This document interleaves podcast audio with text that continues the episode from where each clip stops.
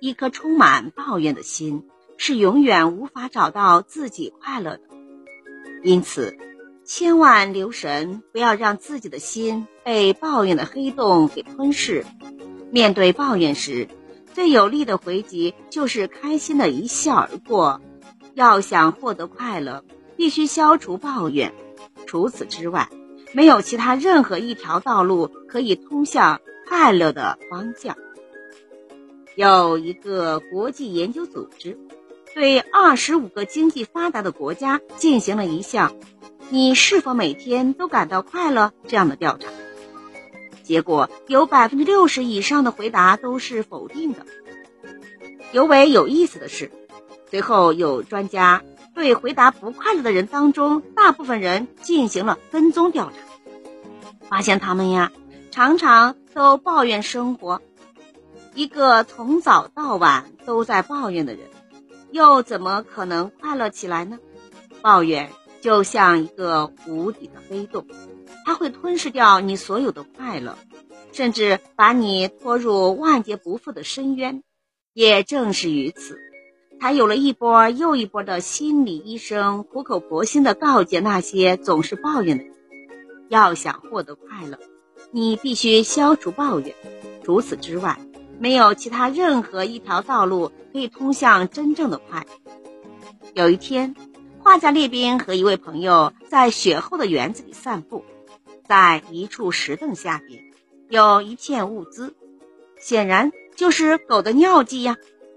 哎，可恶的狗，多好的景致，却让他的一泡尿给泡破坏。这位朋友抱怨着。说着，他就抬起脚，试图把尿给覆盖住。谁知道，卫兵却说：“难道你没有发现吗？正是因为有了狗的这一泡尿，这个园子才多了一片美丽的琥珀色呀！你不觉得是对雪白大地的一种点缀吗？”他的话说的多么有趣呀！他的这种心态，不正好揭示了？不抱怨方能少些烦恼的道理吗？在现实生活中，当我们在抱怨别人给自己带来不快，或者抱怨生活不够如意的时候，不妨想想，狗溜下来的那片尿迹，其实呀是物资，还是一片美丽的琥珀色呢？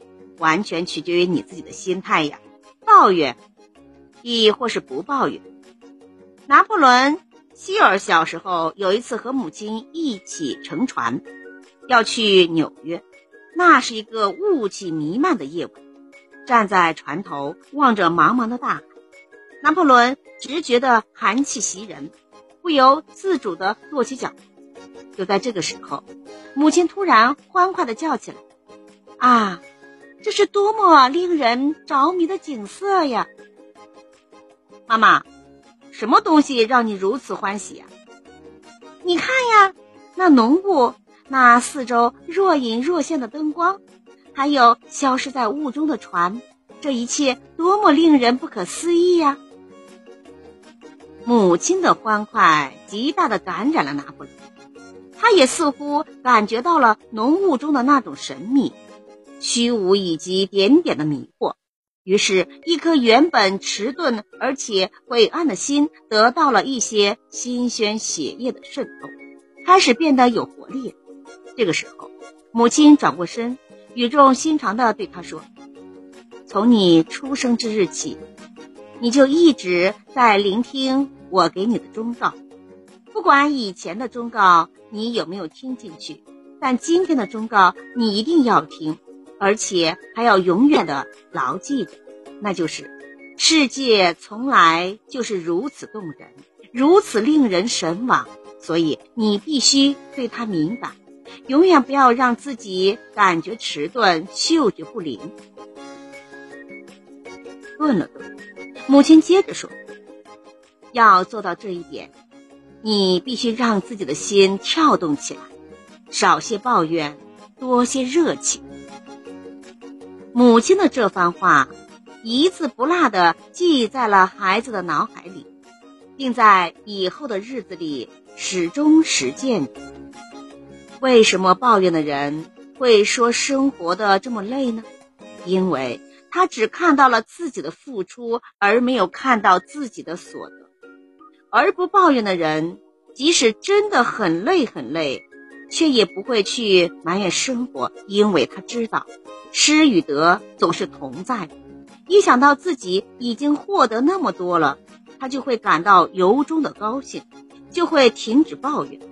当你不再抱怨的时候，虽然现实还是那些现实，但是你的生活却开始进入一种崭新的状态。